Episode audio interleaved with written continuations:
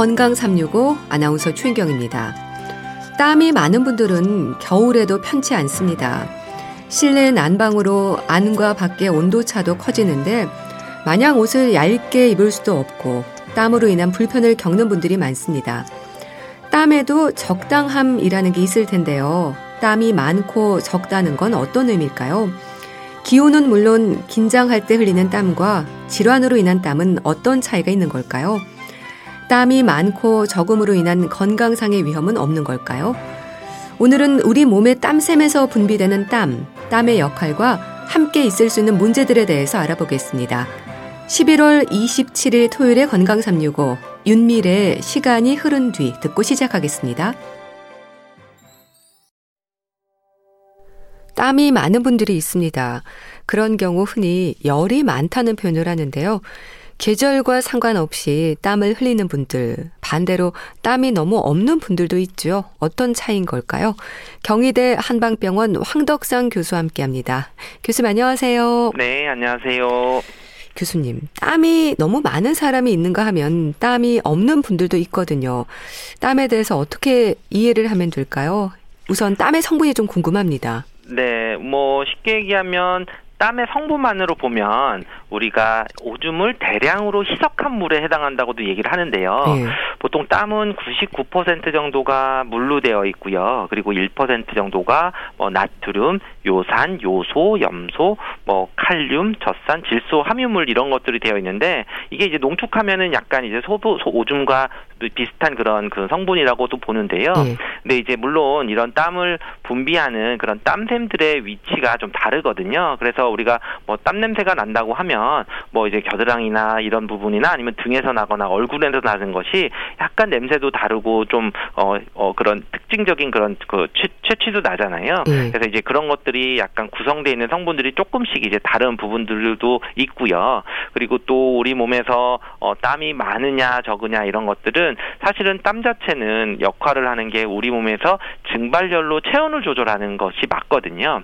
결국 우리가 어 실제로 항온 동물이기 때문에 온도를 좀 조절할 때에는 땀을 많이 내보내고 네. 그러면서 체온을 조절하는 거기 때문에 어떤 면에서는 아 열이 많은 사람들이 땀이 많거나 또는 이런 얘기도 할 수 있습니다. 네. 그럼 건강한 사람들의 경우에 땀을 음. 어느 정도 흘리는지도 궁금한데요. 겨울이라고 해도 땀이 아예 없어지는 건 아니잖아요. 그렇죠. 아무래도 어 우리가 그 땀의 역할이라고 하는 것은 그 우리 몸에 있는 체액 그 온도 조절하는 것들도 있고 예. 체액을 좀 조절하는 능력도 좀 있는데요. 그래서 일반적으로 하루에 땀을 흘리는 양은 뭐 한 1리터 정도에서 뭐 한 2리터 정도 흘린다고 얘기를 하는데요. 예.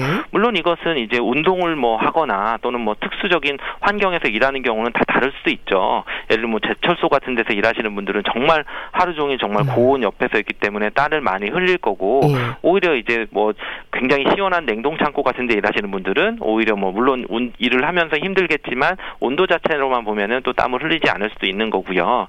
그렇지만 이제 일반적으로 우리가 땀을 많이 흘린다고 얘기하면은 하루에 이제 1리터 이상, 5리터까지도 땀을 흘리는 그런 분들도 있고요. 그리고 또 이제 간혹 땀을 흘리지 않는 분들도 좀 있는데 이런 경우들은 이제 물론 몸에 있는 대사들이 좀 낮고 그래서 또 몸에 이제 우리가 열을 좀 만드는 그런 능력들이 적어서 체온 조절을 할 필요가 없는 경우에는 땀을 좀 적게 생리적이지만 땀을 좀 적게 흘리는 경우들도 있다고 볼 수 있습니다. 음. 다한증으로 고생하는 분들은 어떨까요? 이건 여름에만 증상이 나타나는 건가요? 다한증도 사실은 뭐 사계절에 다 나타날 수 있죠. 네. 우리가 뭐 꼭 계절 변화뿐만 아니라 물론 이제 여름이 되면은 더 날씨도 덥기 때문에 땀이 더 늘리는 경우들도 많이 있지만 기본적으로 이 다한증이 있거나 하는 경우들은 뭐 자율신경계통의 실조증이라 그러면은 굳이 이제 계절 변화에 상관없이 어 땀을 좀 흘리거나 그럴 수 있고 오히려 뭐 또 긴장을 하는 상태에서 오히려 땀을 흘리는 분들도 많이 있기 때문에 네. 오히려 여름에만 땀을 많이 흘린다 또는 뭐 겨울이 되면 더 적게 흘린다 이렇지는 않고 그건 이제 개별로 좀 다르게 나타난다고 볼 수 있고요. 네. 그리고 이제 또 다한증의 종류에 따라서는 뭐 갑상선 기능 증상이나 뭐 당뇨나 또는 뭐 감염 증상이나 있든 이런 것들 때문에 오히려 그런 국소적으로 나타나는 경우에는 전혀 계절하고 무관하게 과도하게 땀을 흘리는 경우들도 있습니다. 네. 교수님이 땀이 배출되는 데 있어서 많은 요인들이 작용을 할 텐데요. 일단 열을 좀 발산하는 의미도 있는 거죠.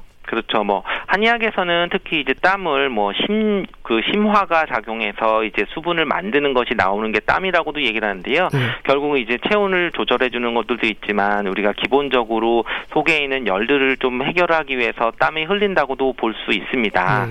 그래서 어 우리가 있을 때 땀 종류가 좀 다를 수 있는데 여름철에 보면 이제 가만히 있어도 줄줄 흐르는 자한 증상이 있을 때에는 오히려 양기가 부족해서 피부에 이제 기운들이 땀구멍을 막아주지 못하기 때문에 땀을 흘리는 경우들이 있는데요. 네. 이외에도 이제 습열이라 그래서 실제로 우리 몸으로 따지면은 이제 뭐 꿉꿉한 장마철과 같은 몸 상태가 되면은 오히려 이제 땀을 계속 줄줄줄 흘리거나 뭐 땀 냄새도 나는 그런 쪽으로 봐서 우리 몸에서 있는 그런 안쪽에 있는 우리 내부에 있는 그런 열을 조절하거나 네. 체온을 조절하거나 또는 병적인 어떤 담음이나 어열, 뭐 습열을 조절 제거하기 위해서 땀을 흘리는 경우들도 있습니다. 음. 그럼 땀이 너무 많은 것도 문제지만 땀이 음. 너무 없어도 문제가 될까요? 그렇죠. 아무래도 땀의 역할들이 체온 조절도 있고 그리고 피부나 이런 거를 좀 촉촉하게 하면서 어 조절 보호하는 그런 효과도 있는 거거든요. 그렇지만 이제 반대로 땀을 전혀 흘리지 않는 무한증 증상이 있다고 얘기를 하는데요. 네. 이럴 때는 사실 이제 노폐물도 제대로 음. 배출이 되지 않고 사실 체온을 조절하는 능력이 좀 없는 거죠. 네. 그렇기 때문에 만약에 이제 그런 체온 조절이 원활하게 되지 않으면서 어 온도가 굉장히 높은 어떤 환경에 노출이 됐을 때에는 오히려 뭐 맥박이 빨라지거나 뭐 열감이 느껴지거나 현기증 같은 경우들이 심하게 나타나서 정말 이렇게 실신하거나 하는 경우도 있다고 하니까 좀 음. 주의를 해야 되고요. 음. 그렇지만 이제 이런 것과 또 뭐 마찬가지로 오히려 다한증 환자인 경우에 어떤 뭐 교감신경 절제술이라고 해서 수술적인 걸 했을 때 약간 보상성 다한증이라 그래서 한쪽 부위는 땀은 안 나지만 다른 부위에서 땀이 많이 나는 경우들도 보이거든요. 아. 그래서 이제 땀이 너무 많아도 걱정 또는 너무 적어도 걱정인 것은 맞습니다. 네. 사실 땀에 있어서 좀 긴장해서 흘리는 땀은 자연스러운 일인데요. 근데 뜨거운 음식을 먹을 때 유난히 땀이 많은 분들이 있습니다. 이건 뭐 땀샘의 문제로 봐야 될까요? 그렇죠. 기본적으로 이제 땀샘이 분포돼 있거나 어떤 부위에 따라서 뭐 나는 땀을 뭐 코에만 많이 흘려, 뭐 얼굴에만 땀을 많이 흘려, 뭐 겨드랑이에만 땀이 흘려 이런 어떤 책질적인 부분이 있을 수가 있고요. 음. 근데 이제 한의학에서는 이런 어, 몸에 이제 습열이 있거나 하면 땀을 내고 노폐물을 내는 것을 그렇게 보고 있는 게 땀인데요. 특히 이제 뜨거운 음식을 먹거나 매운 음식을 먹거나 했을 때는 주로 이제 코나 얼굴 쪽에서 땀을 많이 나는 경우들이 네. 있거든요. 네. 그럼 이제 한의학에서 어떤 뭐 외형적으로 봤을 때 장부 배속을 했다고 하는데요. 그 이제 비위에 해당하는 부분이 이제 코나 얼굴 부분이 될 수 있습니다. 그럼 이제 비위에 매운 음식이나 뜨거운 게 있어서 비위에 열이 들어가니까 그 열을 해소하기 위해서 코나 얼굴 특정 부위에 좀 땀이 많이 나는 경우들을 보게 되는데요. 네. 그래서 이제 그런 게 심할 때에는 그 비위 코에서 땀이 땀이 많이 나거나 매운 음식을 먹으면 땀이 많이 나면 오히려 비위의 열을 좀 식혀주는 음. 그런 처방으로 해서 약 처방을 하거나 치료할 수 있는. 있는데요. 네. 결국 이제 어 그거는 어떤 한 부위적으로 오장의 배속을 시켜서 얘기를 하는 거고 네. 기본적으로는 땀 자체는 우리 전신적인 체온을 음. 조절하는 그런 어 그런 역할을 하기 때문에 당연히 뜨거운 음식을 먹으면은 땀이 어디든지 많이 날 수가 네. 있는 거죠.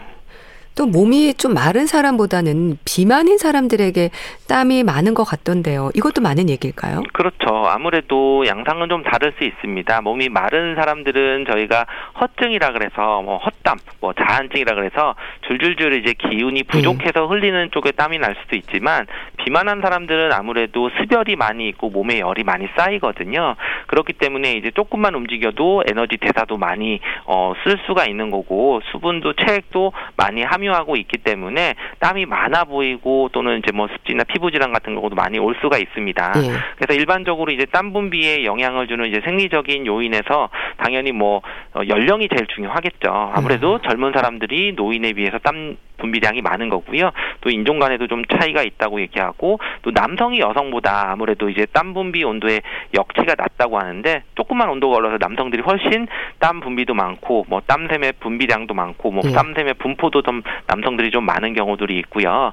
그리고 이제 뭐 기후가 있다 고온 다습한 경우에 좀 노출되었을 때도 당연히 이제 땀샘의 크기가 많고 온도 조절을 좀 많이 할 수가 있는 거고 네. 그리고 아무래도 우리 그 밤에 낮 낮에 더 땀을 많이 흘릴 수가 있고 또는 어떤 피부 온도나 뭐 매운 음식을 좀 많이 먹거나 했을 때 오히려 그런 매운 음식을 먹었을 때 미각성 발환이라고 해서 음. 땀을 많이 유발하는 경우들이 있습니다. 예.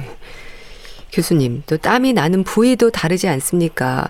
겨드랑이나 가슴으로 집중해서 땀이 나는 분들도 있고요. 손이나 발, 또 얼굴에만 집중이 되기도 합니다.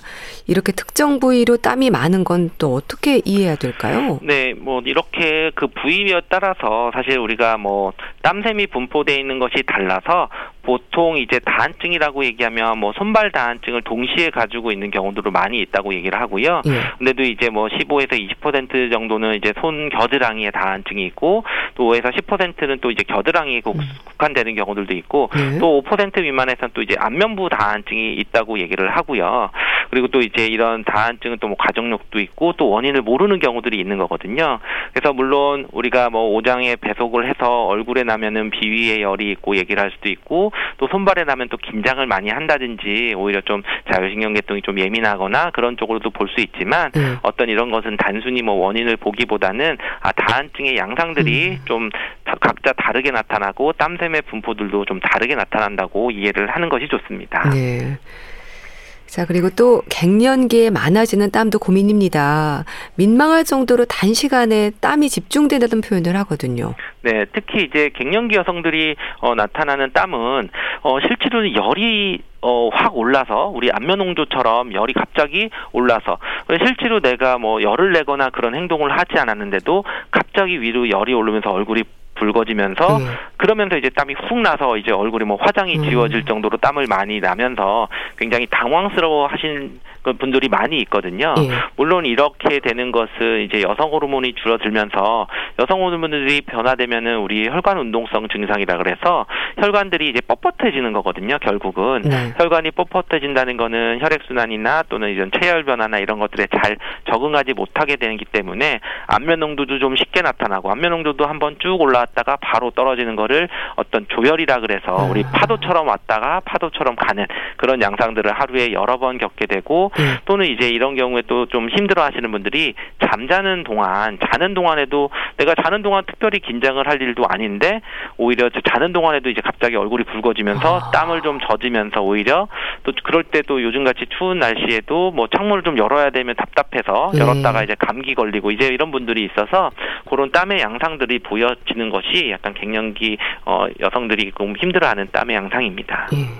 그렇게 갱년기를 지나는 분들은요, 뭐 추웠다, 더웠다, 온도 변화가 심해진다는 말을 하는데요.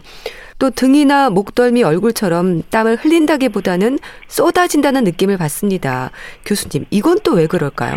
그렇죠. 아무래도 우리가 쏟아지는 느낌들 또는 이제 자한 증상이라서 나도 모르게 이제 막 줄줄 새는 느낌으로 볼 네. 때에는 우리가 보면 이거는 실증보다는 이제 허증인 경우들이 많이 있다고 얘기를 하는데요. 음. 우리가 갱년기의 증상들을 얘기할 때 음허 화동이라고 해서 실제로는 내가 뭐 열이 뭐 위로 열이 나고 화끈거리지만 실제로 열이 있는 것보다는 음이 부족해지는 가짜 열일 수도 있고 네. 그렇다는 여기는 체력적인 부분들이 떨어져서 피부를 좀 잡아주는 것도 탄력도 떨어지고 또는 땀구멍을 막아주는 기운도 떨어져 있고 또는 체력이 떨어져 있는 그런 상태에서 땀이 날 때는 또 이렇게 줄줄줄 흐르는 것처럼 나타나서 오히려 이럴 때는 무조건 땀을 식혀주는 차가운 약을 쓸, 쓰는 것보다 네. 오히려 이렇게 땀을 잡아주거나 아. 기운을 기운이 생겨서 오히려 땀구멍을 좀 튼튼하게 해주는 그런 어, 치료를 해야 되는 경우들도 있거든요. 결국은 우리가 이제 땀의 양상에 따라 다르지만 꼭 열이 많아서 나타나는 그런 실증적인 실증이라고 하는 그런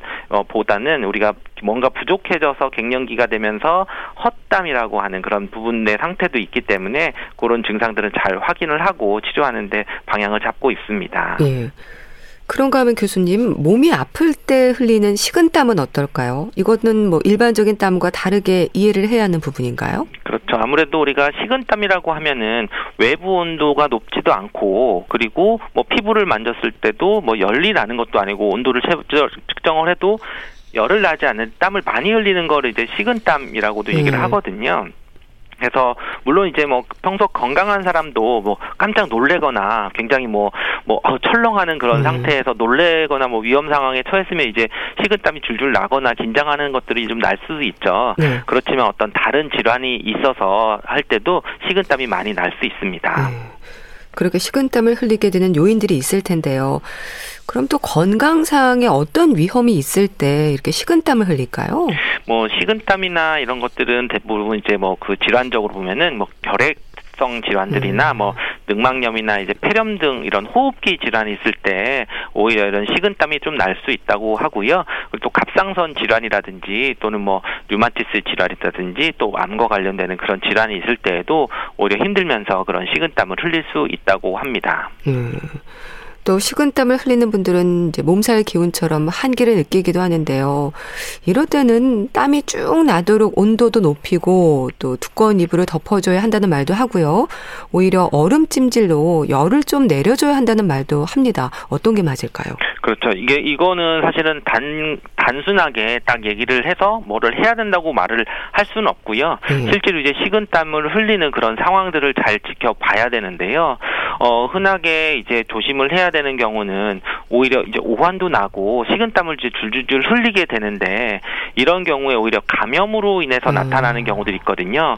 그러면 이제 예를 들면 출산 후에도 오히려 어 골반이나 이런 자궁 쪽에 감염이 있을 때는 오히려 산후에 는 무조건 땀을 빼주고 따뜻해줘야 된다고 얘기를 하는데 네. 감염이 심할 때는 사실은 체온도 굉장히 올라가고 오히려 그러면서 동시에 오한 증상이 있거든요. 아. 이럴 때는 어 무작정 이불을 덮어가지고 덮게 하면은 오히려 그 감염이 심해져서 폐혈증까지 가면은 정말 생명이 위독해지는 경우들이 있거든요. 네. 그렇기 때문에 그 이런 식은땀이 나거나 몸 상태가 있을 때에는 분명히 그분의 기본적인 바이탈, 뭐 체온이 어떤가 음. 또는 뭐 혈압이나 다른 상태가 어떤지를 확인을 해서 무조건 온도를 높 이고 땀을 뺄 게 아니라 오히려 그런 감염증을 치료를 하거나 또는 이제 당장 이제 급하게 열을 내려줘야 되는 경우들도 있는 거고요. 그렇지만 우리가 이제 뭐 흔하게 감기 같은 경우에 가볍게 와서 어떤 몸을 좀 한기가 들었을 때에는 오히려 우리가 뭐 사우나를 가거나 좀 운동을 하거나 해서 땀을 좀 발산을 시켜주면은 속에 있는 열기가 빠져나가면서 몸도 좀 개운해지고 하는 것들을 좀 느낄 수 있거든요. 예. 그래서 이런 경우들은 단순히 이제 땀이 나고 하니까 뭐 한쪽으로 열을 내야 된다, 뭐 음. 덥게 해야 된다, 차갑게 하는 것보다는 예. 내가 이런 원인들이 오는 게 뭐냐, 그리고 내가 이것을 땀을 억지로 뺐을 때 체력이 버틸 수 있는 체력이 있느냐 이런 것을 좀 고려를 해서 좀 적절하게 대처를 해야 됩니다. 예. 자, 그렇다면 교수님, 땀에 있어서 이렇게 정상 범위를 벗어날 경우에 좀 치료가 필요한 걸까요? 크게 부담이 없으면 적응하고 지내도 되는 걸까요? 네, 기본적으로 이제 다한증이나 이제 땀의 배출을 정확하게 측정할 수는 없죠. 네. 누가 이렇게 어, 잴 수가 있는 게 아니기 때문에 그런데 이제 우리가 보통 어, 평가를 할 때그 네, 단계를 좀 나눕니다. 네. 그래서 보통 이제 일상생활을 방해를 주느냐 안 음. 되느냐 그리고 이 땀나는 것을 참을 수 있느냐 없느냐 이 두 가지로 어떻게 보면 되는데요. 결국 이제 일상생활에는 좀 지장은 어 있지만 뭐 땀나는 것도 그냥 참을 수가 있어. 그러면은 오히려 이제 좀 그냥 지나면 되는 거고요. 네. 그렇지만 이제 일상생활에도 뭔가 계속 뭐 불편하고 지장을 주면서 땀나는 것 자체도 좀 참을 수 없다. 그러면 이제 2단계라고 얘기를 해서 좀 이럴 땐 적절히 좀 치료를 받으셔야 되는 거라서 네. 이건 굉장히 어떻게 보면 좀 주관적일 수도 있는 거지만 있지만 오히려 이제 일상생활 하는데 땀 때문에 내가 다른 뭐 일상생활 사람을 만나거나 뭐 어떤 일을 작업을 하거나 할 때 지장을 받는다고 하고 불편을 겪는다고 하면은 적극적으로 진단을 받고 치료를 하시는 것이 좋습니다. 네. 일상생활에 이렇게 지장을 줄 정도라면 어떤 불편감들을 많이 호소하시나요? 네, 우리가 뭐 다한증 심하신 분들은 이제 손이나 이런 데서 뭐 땀이 많이 나면은 예를 들면 학생들 같은 경우에 뭐 시험을 보려고 했는데 네. 시험지를 종이를 잡았는데 아. 종이가 이제 뭐 땀으로 젖어서 뭐 음. 이게 찢어지는 경우들을 좀 느낀다든지 뭔가 그러면 또 더 당황하면서 땀이 더 많이 나게 되는 경우고요. 음. 또는 이제 뭐 너무 이렇게 땀이 많이 나서 뭐 어떤 옷을 뭐 입었을 때도 항상 그런 것이 신경이 쓰이고 음. 뭐 사람을 만나거나 뭐 대인은 그런 어쩜 좀 거, 거부감을 느낀다든지 네. 항상 긴장을 한다든지 또 이제 악수를 하는데 또 이제 땀이 좀 젖어가지고 또 상대방이 좀 느끼기에 불편하지는 않을까 하면서 어떤 여러 가지 그런 증상들을 느낄 때에는 또, 또 그런 땀을 또 많이 흘리기 때문에 또 많이 체력적인 부분이 많이 또 소진이 되고 네. 기력도 많이 떨어지는 그런 증상들을 느낀다고 하면은 좀 적절하게 좀 진단을 받고 치료를 받으시는 게 좋습니다. 네. 자, 그리고 또 교수님, 성장기 아이들이 흘리는 땀하고요. 갱년기나 노인들이 흘리는 땀은 좀 다를까요? 네, 뭐 땀 자체가 뭐 다르지는 않겠지만 분명히 이제 성장기 아이들은 저희가 뭐 그 소양체, 양체라고 하거든요. 음. 항상 아이들을 보면 활동량이 정말 많고 뭐 먹어도 소화도 잘 시키고 하는 부분들이 땀을 흘리는 거죠.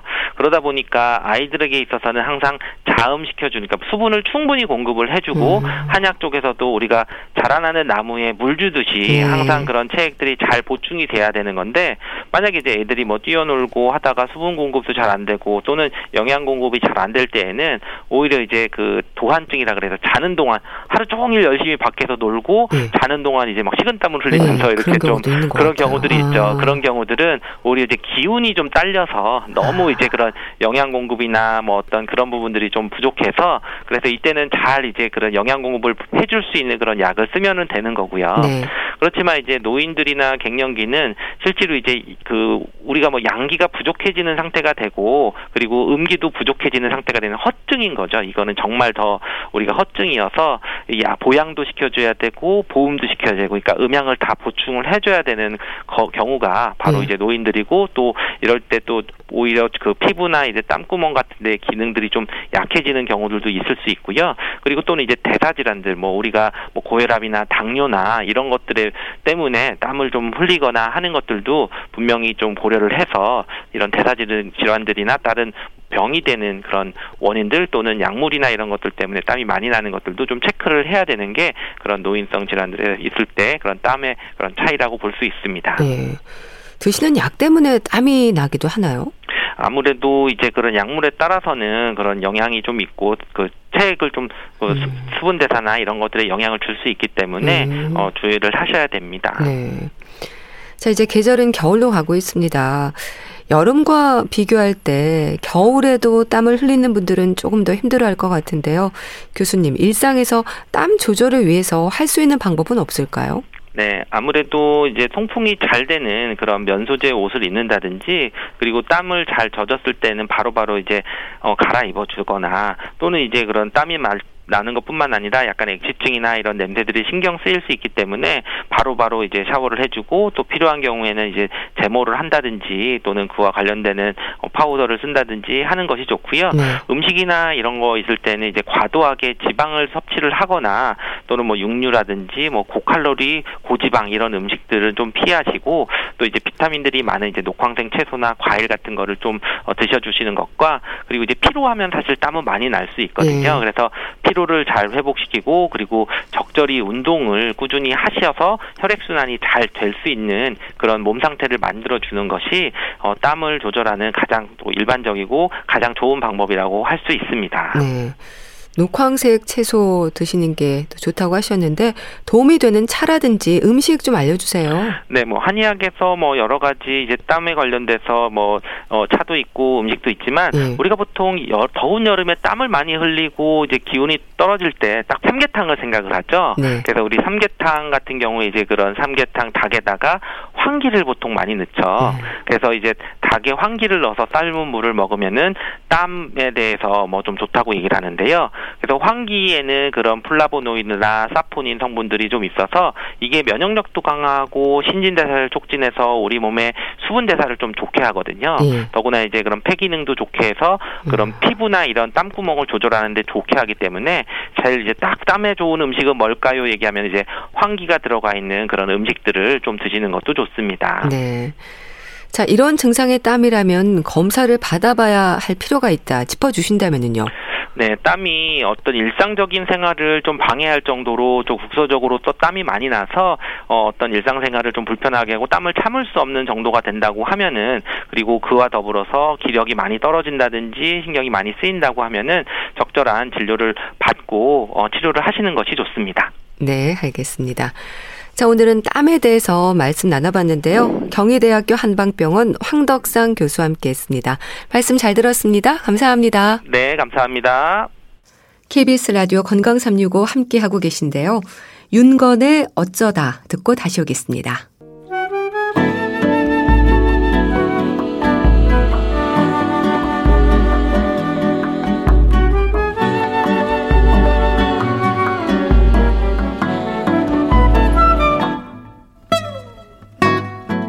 건강한 하루의 시작.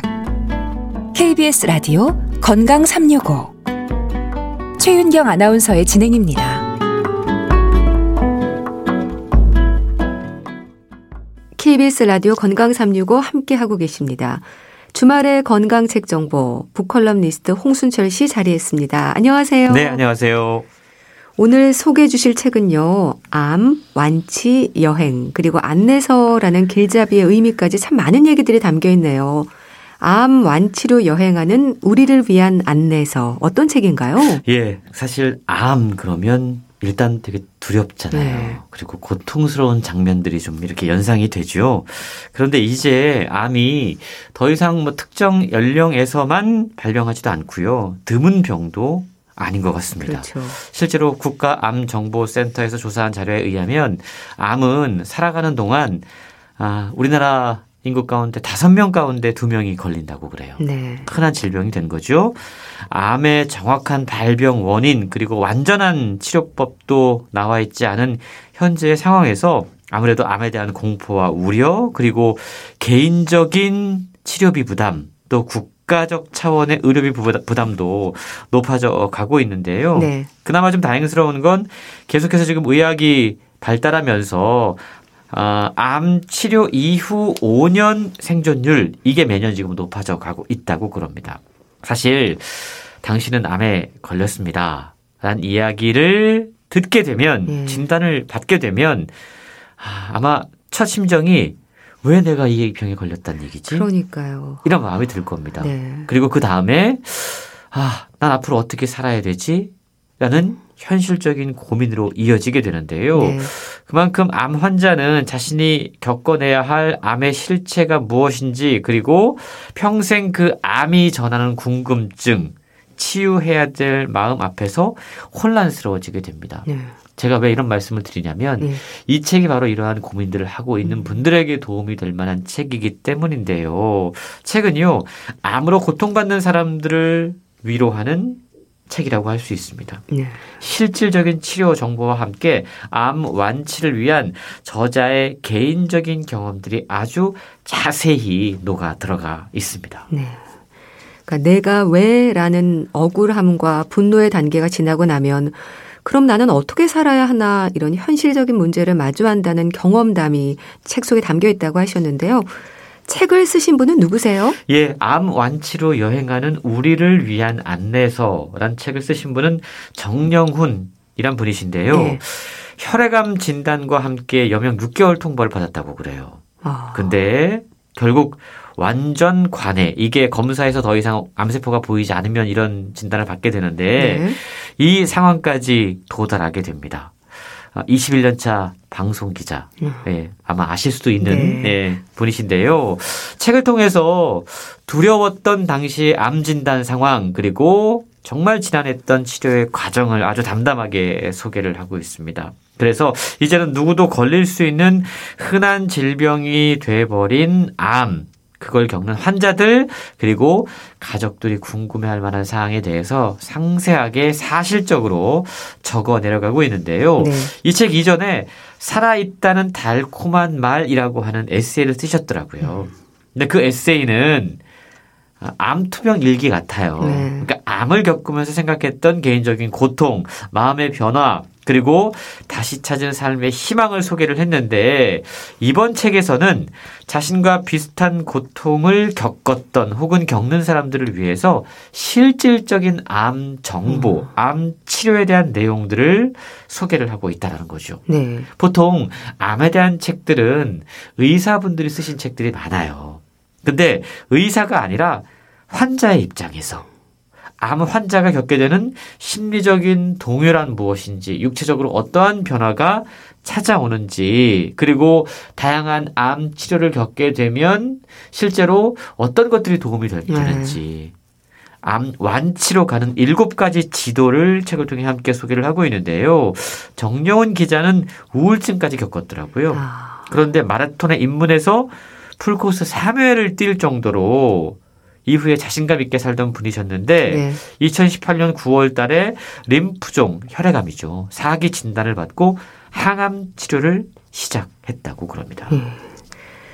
암 환자와 가족들이 궁금해하는 질문들에 대한 답변이 써 있다고 하셨는데 정말 암이 더 이상 남의 일이 아닐 때 어떤 부분들이 궁금하고 또 알고 싶을까요? 사소한 일상에서부터 물음표가 이어지지 않을까 싶은데요. 그렇습니다. 우리가 암 환자 또는 항암 치료 그러면 떠오르는 몇 개의 음. 이미지가 있습니다. 네. 사실 이런 이미지들은 대중 매체가 만들어낸 음, 그 탓이 큰데요. 병원에 누워서 상당히 고통스러워하거나 네. 머리가 다 빠진 채 힘들어하거나 네. 아니면 화장실 변기를 붙잡고 구토하는 모습이거나 암은 그만큼 일반 사람들에게 상당히 무섭고 부정적인 병으로 인식이 되고 있습니다. 그래서 암에 걸린 걸 마치 죄인이 된 것 같은 느낌으로 살아가는 분들이 상당히 많이 계시거든요. 이 책은요, 암 치료 과정과 일상생활 속에서 어떻게 암으로부터 멀리 그리고 안전하게 벗어날 수 있겠느냐. 라는 의문에 답하기 위해서 자신이 직접 경험했던 다양한 치료의 순간들 네. 그리고 궁금증들을 계속해서 노트에 적어 내려가고 답해 나가는 아. 글몸이라고 그럽니다. 네. 상당히 꼼꼼한 성격의 네. 저자의 네. 그 모습을 발견할 수가 있는데요. 뭐 예를 들자면 요즘 흑색종과 폐암에 탁월한 효과가 있다라는 임상 시험 결과가 알려지면서 각광받고 있는 새로운 기전의 면역 항암제가 있습니다. 예. 키트루다라는 거 그리고 혈액암 치료제 아, 카트라고 이야기하는데 그런 이야기부터 시작해서 최근 화제가 되고 있는 고농도 비타민 C 섭취라던가 네. 주사 방법 또 재발을 막기 위해서 저자가 아주 적극적으로 실천했던 대사치료 음. 이런 것들이 상당히 상세하게 소개가 되고 있는데요. 면역요법, 식이요법, 운동 그리고 생활 습관 그야말로 암 환자에게 도움이 될 만한 그리고 암 아, 치료 이후에 건강한 생활을 살기 위해서 필요한 다양한 정보들이 아주 상세하게 소개가 되고 있는 거죠. 그러니까 치료 중에 겪을 수 있는 경험자로서의 현실적인 얘기들이 아주 솔직하고 자세하게 담겨 있는 거네요. 그렇습니다. 이 책은 총 3부로 구성이 되어 있는데요. 1부에서는 암 환자들이 가장 궁금해하는 내용들이 담겨져 있습니다. 네. 암 환자가 아무 준비 없이 수술을 하게 되고 항암 치료를 받게 되고 방사선 치료를 받게 되고 이 과정에서 다양한 그 예상하지 못한 부작용을 겪기도 하거든요. 네. 통증, 구토, 폐렴, 설사, 손저림, 열, 피로감 이런 것들 이런 것들이 왔을 때 어떻게 하면 되는지 구체적인 방법들이 소개가 되고 있고요. 예. 책의 2부에서는 암이란 무엇인가에 보다 집중해서 이야기를 하고 있습니다. 아. 자신이 걸린 암이 무엇인지 어느 정도 알게 된다면 주치의와 마주한 짧은 진료 시간에도 앞으로 어떻게 치료할 수 있을지 그리고 대안은 무엇이 있을지 함께 상의할 수 아, 있기 아, 때문에 자신에게 맞는 암 치료법을 선택할 가능성이 높아지고 치료에 도움이 될 수 있다는 거죠. 네. 보통 암 환자라는 진단을 받게 되면 환자는 너무 무력해져서 어떻게 하면 될지 그냥 의사에게 지나치게 의존하는 경향이 있는데 저자는 그러지 말고 암에 대해서 보다 적극적으로 알고 공부해서 환자와 함께 어떻게 치료할 것인지를 상의하는 것이 좋다라고 강조하고 있습니다. 네. 3부에서는요. 암 치료 이후의 이야기 암 생존자로서 살아가면서 알아두는 정말 유익한 건강한 관리 방법을 함께 소개하고 있는데요. 네. 암이 재발하면 치료가 쉽지 않고 전이도 동반할 수 있기 때문에 암 생존자들은 재발을 가장 두려워한다고 그럽니다. 그래서 이 재발을 막기 위해서 어떠한 대사 치료의 방법이 있는지 예. 면역요법, 식이운동요법 그리고 생활습관 교정 이런 이야기가 소개가 되고 있는데요. 책을 펼치면 제일 먼저 나오는 이야기가 음. 어, 암 환자가 코로나 네. 음. 백신을 맞아도 됩니까? 아. 궁금해하는 부분들. 궁금해하는 부분들. 음. 이런 내용들이 소개가 되고 있는데 우리가 의료 현장에서 가장 중요하게 생각하는 건 이제 득과 실을 따지는 거라고 그래요. 예. 그래서 암 환자의 경우 백신을 맞았을 때 득이 뭐고 실이 뭔지를 음. 따져서 사실은 득이 더 큰 부분이 있기 때문에 저자는 백신을 맞는 것이 더 좋다라고 아. 소개를 하고 있더라고요. 예. 참 말씀을 들으니까요. 이론이 아닌 경험으로 암을 좀 분석하고 이해하는 과정들이 참 잘 정리돼 있다는 느낌이 드네요. 그렇습니다. 암이 무엇인지 알아야지만 환자도 알아야지만 제대로 치료 할 수 있고 또 치료에 많은 도움들을 얻을 수 있는데요. 네. 그런 면에서 저자가 암에 대한 정의를 먼저 따져보는 게 상당히 저는 참 기자답다라는 생각이 들더라고요. 네. 저자는 국립암센터가 펴낸 암 용어 사전에 나오는 암에 대한 정의를 소개합니다. 네. 암은요. 세포가 비정상적으로 증식해서 주변의 정상 조직을 침범하거나 다른 기관으로 퍼질 수 있는 병. 이렇게 정의 내려져 있다고 그래요. 그래서 세포가 DNA에 이상이 생기면 이상한 단백질들을 만들어내면서 비정상적인 행동을 하게 되는데 네. 이때 세포 스스로 DNA를 고치거나 백혈구 등에 잡아 먹혀야 되죠. 그런데 이게 잡아먹히지 않고 살아남는 거예요. 아. 생존력이 강해지는 겁니다, 세포가. 네. 그렇게 되면 그 세포가 결국 점점 커져서 종양이 되는 겁니다. 아. 이게 이제 암에 대한 좀 이론적인 접근인데요. 네. 결국 DNA에 이상이 생기는 원인을 찾는 게 중요한데 그러네요. 그 원인이 참 다양하다라는 거죠. 그리고 암세포가 되면 암세포까지 발전하면 이 세포는 죽기를 저항하고 끊임없이 증식을 한다고 그럽니다. 독해지는 거네요. 독해지는 거죠. 그러면서 새로운 생명체를 만들어 가는 거예요. 주위에 새로운 혈관을 만들어가고 주변 조직과 장기를 침범해서 마치 영토 싸움을 하는 것처럼 아. 자기의 영역을 넓혀가는 게 암의 특징이라는 거죠. 네. 그래서 저자는 암 치료라고 하는 게 결국 몸을 죽여서 음. 몸을 살리는 일이다. 라고 정의를 내립니다. 그렇네요. 잠을 제대로 잘 수 없을 뿐만 아니라 아무리 자도 피로가 사라지지 않고 통증은 진통제 기운이 떨어지자마자 바로 올라오는 다양한 현상들을 경험을 하게 되는데 그럼에도 불구하고 이게 몸을 죽이는 과정이기 때문에 네. 이 과정을 잘 극복하는 노력이 필요하다라는 것이죠. 네. 자, 그렇다면 암 완치로 여행하는 우리를 위한 안내서라는 제목이 주는 의미랄까요? 책에서 저자가 특히 강조하는 부분들은 어떻게 정리가 돼 있나요? 예. 자신의 치료 경험이 소개가 되고 있잖아요. 정말 암에 대해서 방대한 공부를 했더라고요. 예. 그 내용들이 소개가 되고 저자는 결국 결론 부분에 이르러서 암 완치로 가는 여행에 필요한 일곱 가지 지도라고 하는 걸 소개합니다. 네. 어찌 보면 책의 내용을 제일 마지막에 압축적으로 음. 소개하고 있다라고 볼 수 있는데요. 첫 번째 지도는요. 항암 치료를 받는 병원에서 최선을 다 합니다. 네. 라는 겁니다. 수술, 항암, 방사선, 이게 암 완치를 위한 3대 핵심 요소라고 그럽니다. 그리고 의학은요, 계속해서 암 정복을 위해 빠르게 발전하고 있고, 훌륭한 의료진이 있다라는 거죠. 이거에 대한 믿음이 있어야 된다는 겁니다. 네. 그래서 보면, 어, 좀 기존의 어떤 요법들, 예. 수술이라던가 방사선 치료 이런 것들을 거부하는 분들이 계세요. 자연 치료하신다는 그렇죠. 분들이요. 자연 치유법을 선택하는 분들이 있는데 이건 위험한 일이다라고 강조합니다. 네. 병원에서 최선을 다하는 것이 예, 암 완치를 위한 첫 번째 가장 중요한 일이다라고 강조하고 있고요. 두 번째 지도는 바꿔야 살 수 있습니다. 라는 겁니다. 어떠한 원인에 의해서 자신의 DNA에 이상이 생겼다면 예. 그 이상을 만든 생활 습관, 삶을 바꿔야 된다는 거죠. 아주 단적으로 담배를 피셨다면 담배를 끊어야 음. 되고요. 네. 술을 드셨다면 많이 줄여야 하고요. 가공식품은 가능한 먹지 말아야 하고요. 가 저자가 가장 강조하는 거 걸어야 살수 아. 있다라고 이야기합니다. 네. 그리고 요즘 이 방법이 사실은 많이 주목을 받고 있는데 자가 포식이라는 방법. 굶어서 세포가 결국 세포를 잡아먹게 하는 거.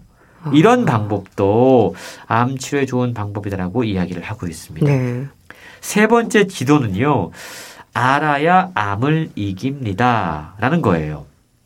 전적으로 의사에게만 의존하지 말고 환자가 그리고 보호자가 함께 암에 대해서 공부를 해야 되고 네. 현재 자신의 상태에 대해서 의사에게 물어서 음. 자세히 알아야 하고 네.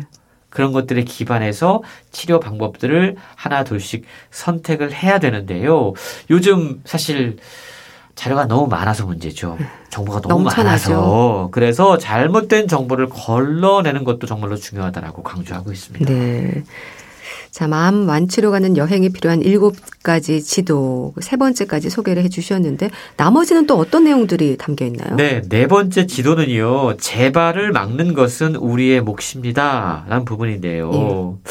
암, 뭐, 정말 다행히 치료가 됐어요. 한 번. 근데 재발이 정말 위험하잖아요. 결국 재발을 막기 위해서 면역력을 높여야 되고 몸을 회복시켜야 되고 네. 고농도 비타민 C 주사라든가 비타민 D 수치를 유지한다던가 대사 치료를 한다던가 할 수 있는 노력들을 계속해야 된다고 그럽니다. 음. 대사 치료는 가장 중요한 게 몸무게를 좀 줄이는 겁니다. 음. 지방을 좀 줄이는 건데요. 네.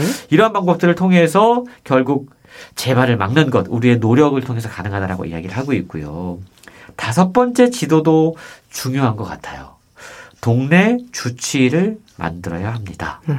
참 우리나라에서 참 안 되는 부분인데요.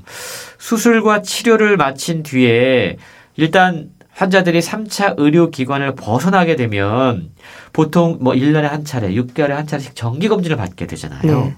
그런데 그 사이에 공백이 있습니다. 그렇네요. 다양한 이상 증상들이 올 수가 있거든요. 그럴 때 찾을 수 있는 동네의 가정의학과 병원을 만들어야 된다는 거죠. 그래서 수시로 어, 혈액 검사라든가 간 네. 검사, 당 검사, 음. 이상 지지혈증 이런 것들을 확인하면서 어, 자신의 건강을 스스로 체크하는 노력을 해야 된다고 이야기를 하고 있어요. 네. 여섯 번째 지도는요, 마음이에요. 마음. 음. 평안을 찾으세요. 우리는 원래 그래 왔습니다. 라는 건데요. 저자는 강조합니다. 마음의 평안함이야말로 암을 물리치게 하는 최고의 치료제라는 건데요. 네.